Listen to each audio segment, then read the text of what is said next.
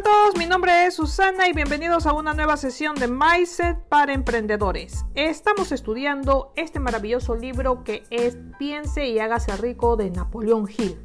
El día de hoy estamos en el capítulo número seis, Imaginación, el taller de la mente, paso quinto hacia la riqueza. Empezamos.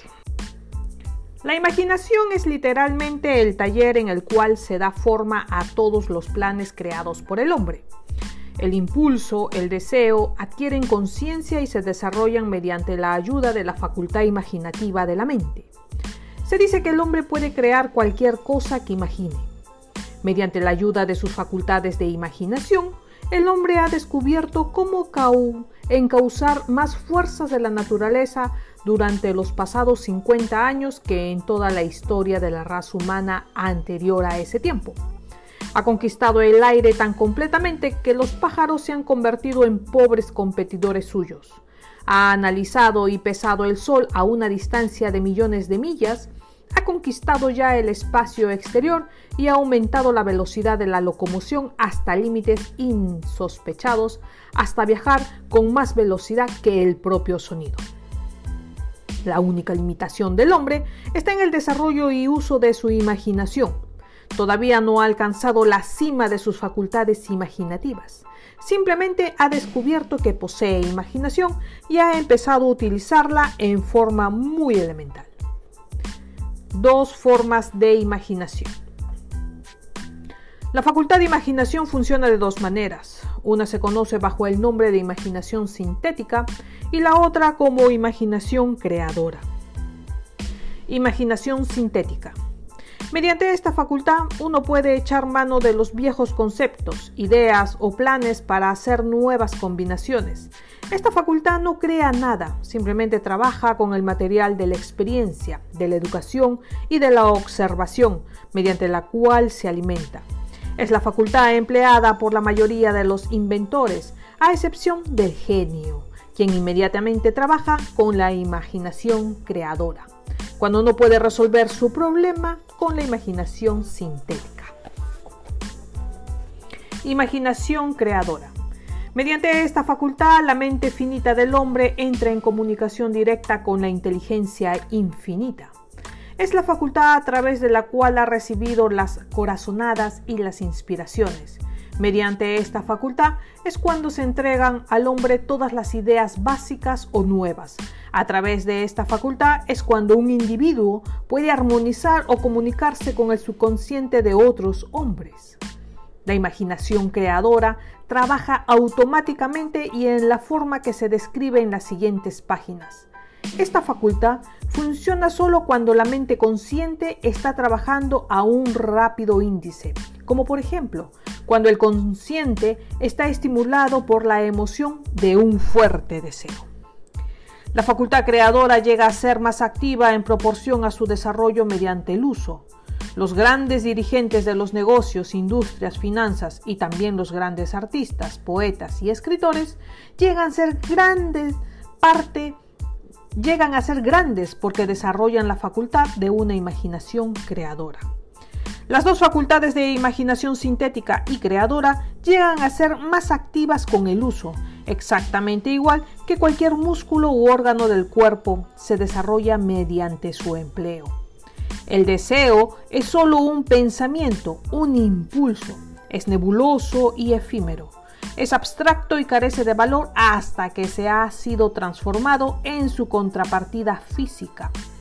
Mientras la imaginación sintética será la que se utilice más frecuentemente en el proceso de transformar el impulso del deseo en dinero, debe usted recordar el hecho de que puede que tenga que enfocarse con circun- enfrentarse con circunstancias y situaciones que exijan también el empleo de la imaginación creadora.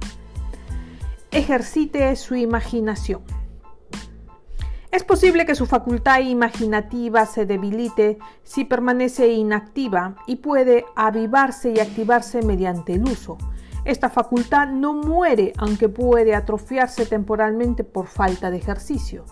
Centre su atención por el momento en el desarrollo de la facultad de imaginación sintética. porque esta es la facultad que usará usted más a menudo durante el proceso de convertir el deseo en dinero.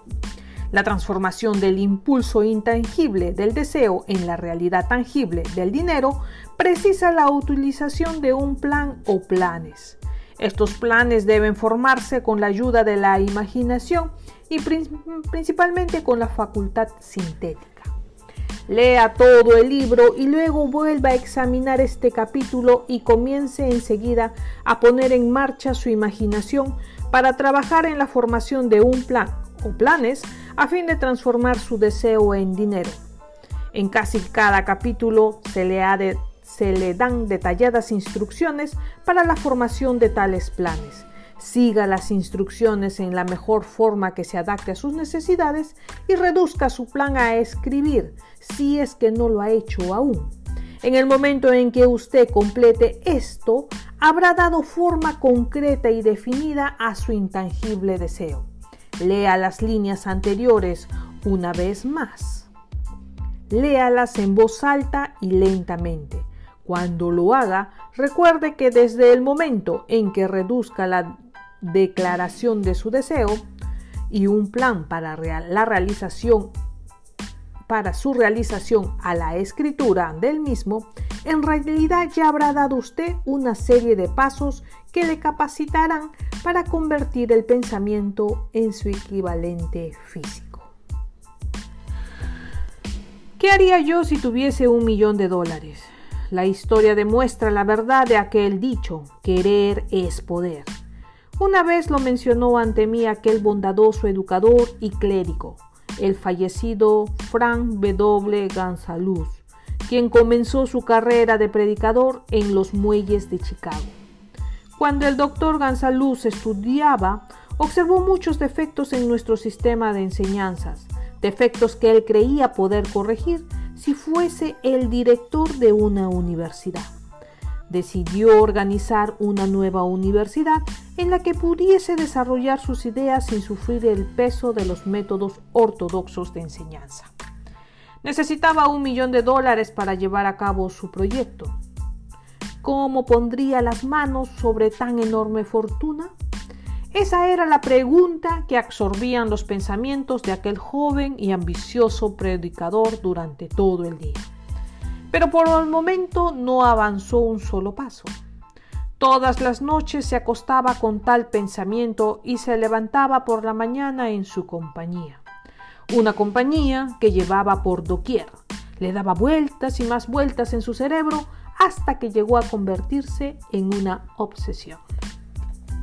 Al ser filósofo además de predicador, el doctor Gunsaulus reconoció, como todos los que tienen éxito en la vida, que la exactitud de propósito es el punto de partida desde donde es preciso comenzar. Reconoció también que tal exactitud o firme propósito lleva consigo movimiento, vida y fuerza, cuando está apoyado por un ardiente deseo de traducir ese propósito a su equivalente material. Conocía estas grandes verdades y sin embargo no sabía dónde y cómo colocar las manos sobre un millón de dólares. El procedimiento natural hubiese sido renunciar, abandonar, diciendo: «Ah, mi idea es buena, pero nada puedo hacer con ella porque nunca podré procurarme ese necesario millón de dólares». Esto es exactamente lo que hubiese dicho la mayoría de la gente, pero no fue lo que dijo el doctor Gunsaulus. Lo que dijo y lo que hizo tenía tanta importancia que ahora se lo presento a usted y le dejo hablar por sí mismo. La tarde de un sábado me hallaba sentado en mi habitación pensando en los medios y formas de conseguir el dinero que necesitaba para llevar a cabo mis proyectos. Durante casi dos años había estado reflexionando constantemente en lo mismo, pero no había hecho sino pensar. En aquel mismo momento decidí que debía poseer aquel millón de dólares en el plazo de una semana. ¿Cómo? Esto no me preocupaba ya. Lo importante era la decisión de conseguir el dinero dentro de un periodo de tiempo específico. Y debo confesarles que en el momento en que tomé aquella firme decisión, de alcanzar tal suma dentro de un breve plazo de tiempo, me invadió una extraña sensación de seguridad, una sensación que jamás había experimentado antes. Algo en mi interior parecía decir: ¿por qué no tomaste esa decisión hace tiempo? El dinero te estaba esperando desde hace mucho. Las cosas comenzaron a sucederme apresuradamente. Telefoneé a los periódicos y anuncié que a la mañana siguiente pronunciaría un sermón titulado «Lo que yo haría si tuviese un millón de dólares». Me puse a redactar el sermón inmediatamente, pero con sinceridad he de declarar que la tarea fue fácil, porque en realidad llevaba preparando aquel sermón desde hacía dos años. Mucho antes de medianoche terminé de escribirlo. Me acosté y dormí con absoluta confianza, pues me veía a mí mismo ya en posesión del millón de dólares. A la mañana siguiente me levanté temprano, leí el sermón y luego me arrodillé para pedir que él mismo llamase la atención de alguien que me suministrase el dinero. Mientras oraba, de nuevo sentí aquella sensación de seguridad de que el dinero no tardaría en llegar. En mi emoción salí de casa, sin acordarme de llevarme el sermón. No lo descubrí. Y no descubrí el olvido hasta que me encontré en el púlpito y dispuesto a hablar. Yo ya era demasiado tarde para volver a casa por mis notas, y fue una bendición que no lo hubiese hecho. En su lugar, mi subconsciente me proporcionó el material que necesitaba. Al levantarme para pronunciar el sermón, cerré los ojos y hablé con todo mi corazón y alma sobre mis sueños. Y no solo hechicé a mis oyentes, sino que creo hablé también con Dios. Dije lo que haría con un millón de dólares si esa cantidad viniera a mis manos. Describí el plan que tenía proyectado para organizar una gran institución educativa donde la gente joven apreciase cosas prácticas y al mismo tiempo desarrollaran su mente. Cuando terminé y tomé asiento, un hombre se puso, de, se puso delante en pie. Se puso delante en pie. Estaba sentado casi en la última fila de los bancos y comenzó a caminar hacia el púlpito. Me pregunté, extrañado, ¿qué sería lo que se propo- proponía hacer? El hombre llegó hasta el púlpito, extendió una mano y dijo: «Reverendo, me gustó su sermón. Creo que puede usted, creo que puede usted realizar cuanto ha cre- declarado que haría si poseyese un millón de dólares. Para demostrar que creo en usted, venga a mi despacho mañana por la mañana. Le entregaré ese millón de dólares.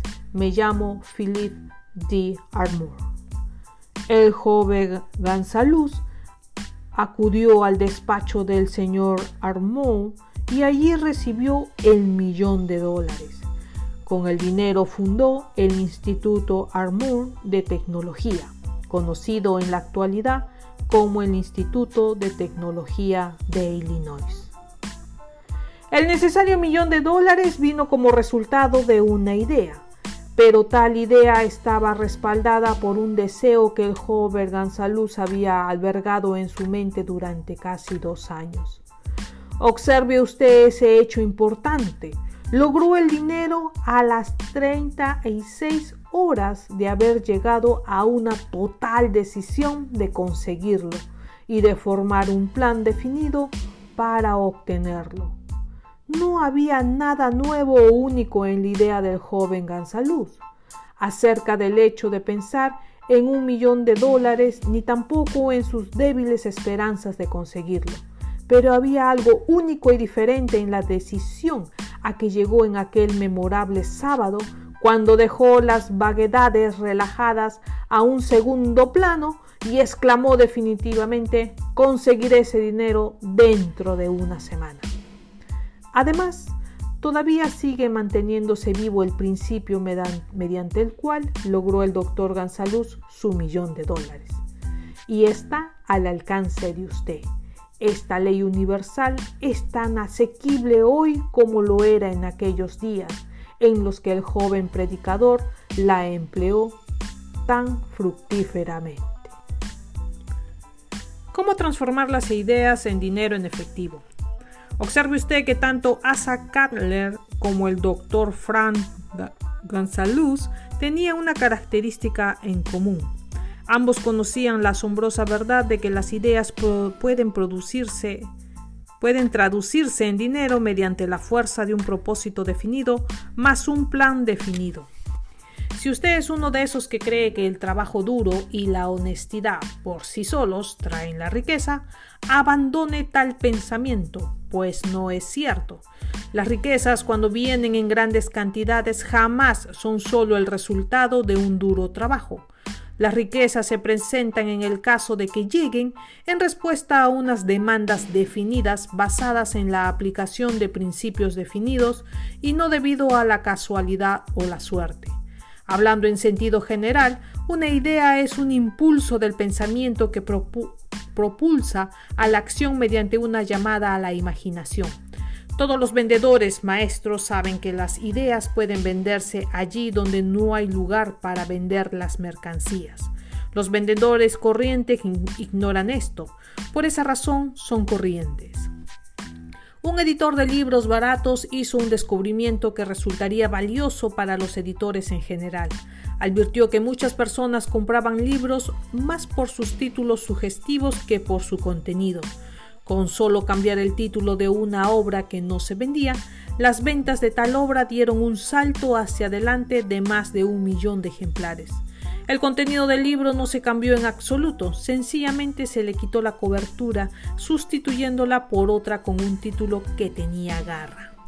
Esto, por simple que, puede, que pueda parecer, fue una idea, fue imaginación.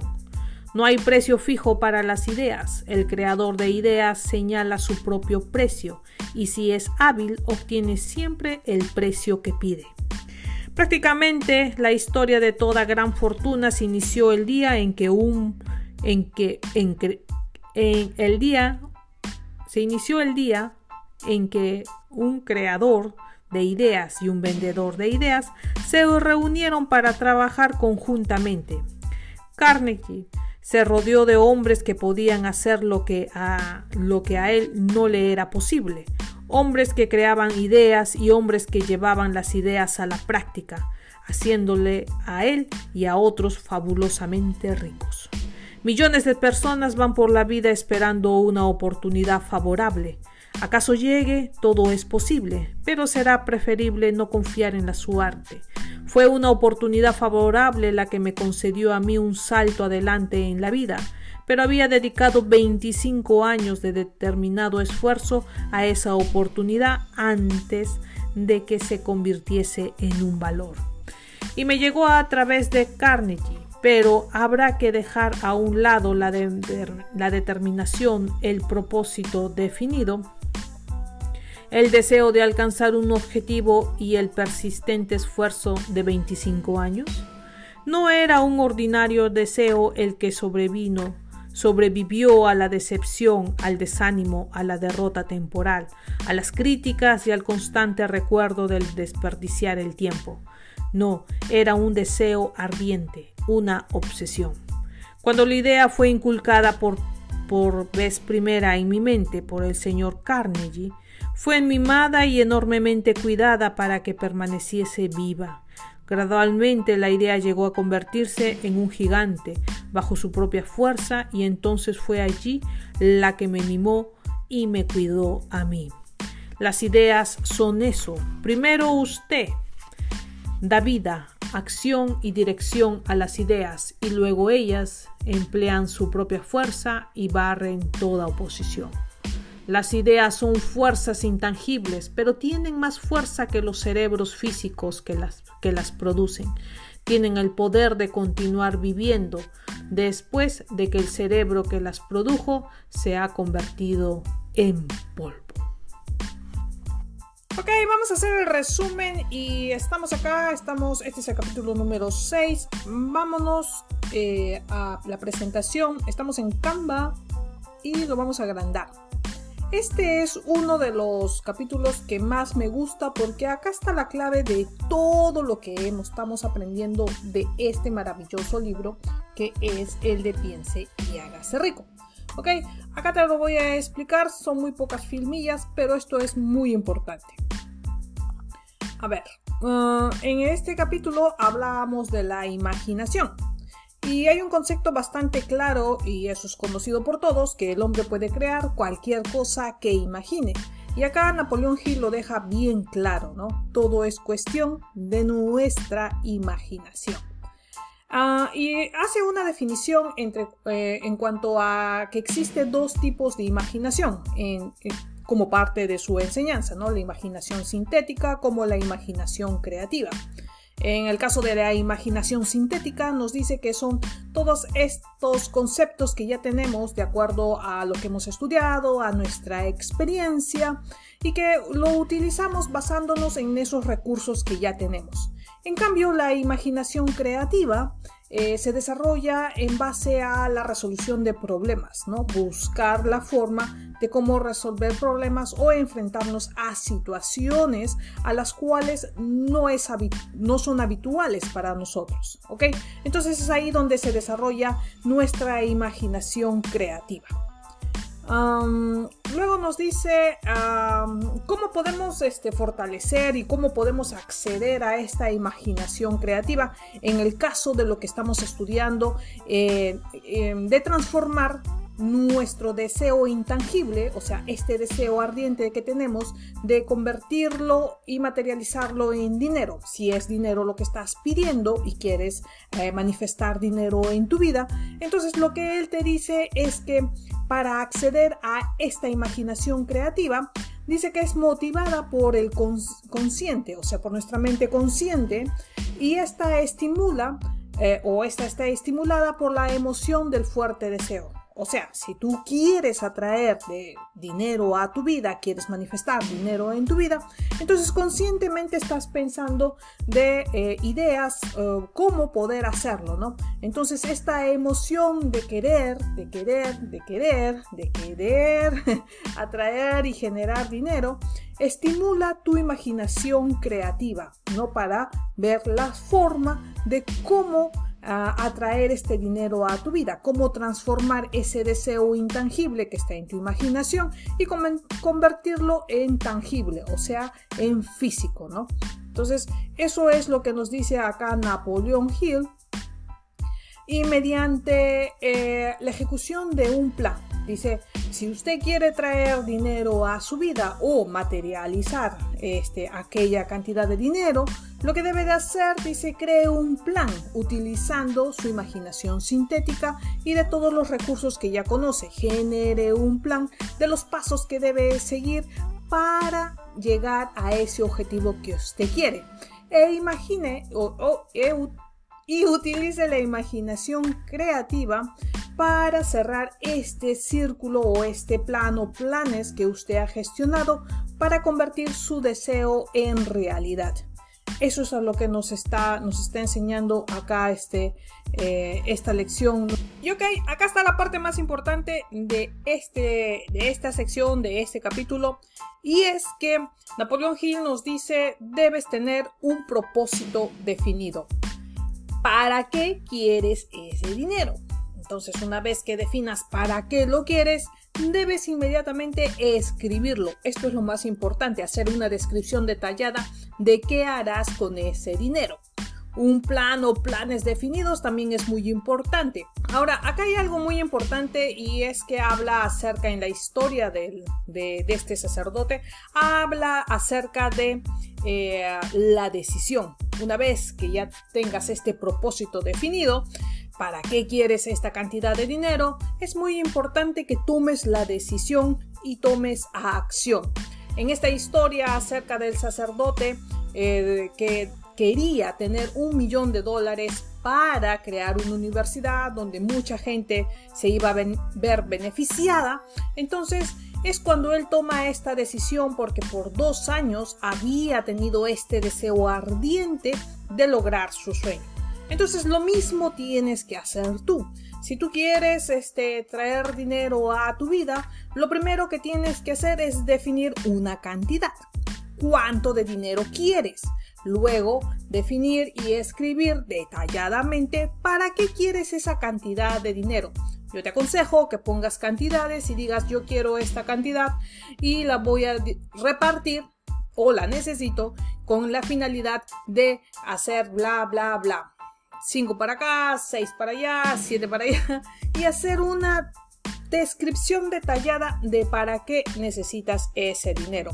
El plan o planes definido ahí en la misma historia te lo dicen, ¿no? Una vez que sientas la inspiración para eh, después de haber tomado la decisión, es muy importante que tomes acción. En la historia del párrafo pasa lo mismo, ¿no? Él toma una decisión de determinar la cantidad de dinero que quería y determinar la fecha en donde iba a lograr este objetivo. Y ahí tienes otro tip más. Es importante que pongas en qué fecha o para qué fecha vas a lograr obtener ese deseo materializado. Seguido de ello, tienes que ejecutar un plan. En este caso, él llamó a la prensa y dijo que iba a dar un sermón en donde iba a explicar qué haría con un millón de dólares. Entonces tú tienes que hacer lo mismo, tienes que tomar acción. Y eso, de ahí viene el tema de hacer un plan o planes definidos para lograr tu objetivo. ¿Qué vas a hacer? ¿Qué vas a dar a cambio de lograr esta cantidad de dinero? Otra cosa muy importante, y esto ya te lo había explicado en el capítulo anterior o en, en el capítulo de la sugestión, es que el párroco ese día, un día antes de lograr su objetivo, se fue a dormir con la sensación y emoción de que ya tenía ese dinero en su poder. Entonces, en el capítulo anterior ya Napoleón Hill ya te lo había explicado, te había hablado de la autosugestión. Entonces tienes que ir todas las noches mientras estás en la ejecución de tu plan o en, de, en la definición de tu propósito o de tu deseo. Importante que te vayas a dormir todas las noches con esta práctica de la autosugestión. Verte con el dinero ya en tu, en tu propiedad, ya que tu deseo ya es tuyo, e irte y generando esta emoción para que una vez que ya sientas, igual que en la historia, sientas que esto ya es tuyo. Y una vez que sientas esta emoción, es que lograrás tu objetivo. En ningún momento el párroco se hace la pregunta de, eh, o el sacerdote se hace la pregunta acerca de cómo conseguiría esto. Y si escuchas muy bien la historia, él dice que no se preocupaba del cómo. Simplemente, él ya sabía para qué quería el dinero y qué daría a cambio. Entonces, lo mismo tienes que hacer tú. No te preocupes de cómo va a llegar este dinero a tu vida. Tú toma acción, sigue lo que dice acá Napoleón Hill, los tips que te da en cada capítulo y sé persistente. Y como redondeamos esta, este capítulo, el resumen de todo este capítulo que nos ha dejado una lección muy, muy, muy importante. Vamos a la siguiente. Um, finalmente nos deja acá un pensamiento y nos dice que las ideas son, en realidad, el punto de partida de toda fortuna. Así es que hasta acá los voy a dejar, espero que les haya gustado. Si quieren, vuelvan para atrás el vídeo, vuelvan a escuchar las dos historias. Hay muchos mensajes ahí ocultos, eh, ocultos, pero en realidad lo único que tenemos que hacer es escuchar. Antes de irme, la promoción de tus productos, nunca te olvides, estos son los míos, Un viaje hacia la verdad, la trilogía, puedes encontrarla en Amazon o también en el link que está acá abajo si te encuentras en Perú. Ahí tengo una distribuidora que te va a ayudar a conseguir tu trilogía. Este tipo de mentalidad, todo lo que ves acá, todo lo que te enseño, yo lo he puesto en ejecución en mi vida, utilizando mi imaginación e ideando un plan. Y esto, todo como, como, como sucedió, cómo lo aprendí y cómo lo puse en ejecución. Esta es la historia, esta es mi historia. Estos tres libros cuentan cómo me volví emprendedora y todo lo que tuve que hacer, ¿no? Y superar para romper esa barrera de las creencias que por muchos años, eh, y si tú no eres emprendedor todavía, pero quieres hacerlo, tienes que romper esas creencias y esas barreras que nos limitan a generar eh, fortuna o dinero en nuestra vida. Y acá Napoleón Hill ya te lo está explicando de una manera muy clara con estas ideas, con estas historias que nos cuenta dentro de su libro. Así es que yo te incito a que puedas comprar el libro también de Napoleón Hill para que puedas estudiarlo junto con nosotros, y si tienes alguna duda déjalo en los comentarios y acá entre todos nos ayudamos.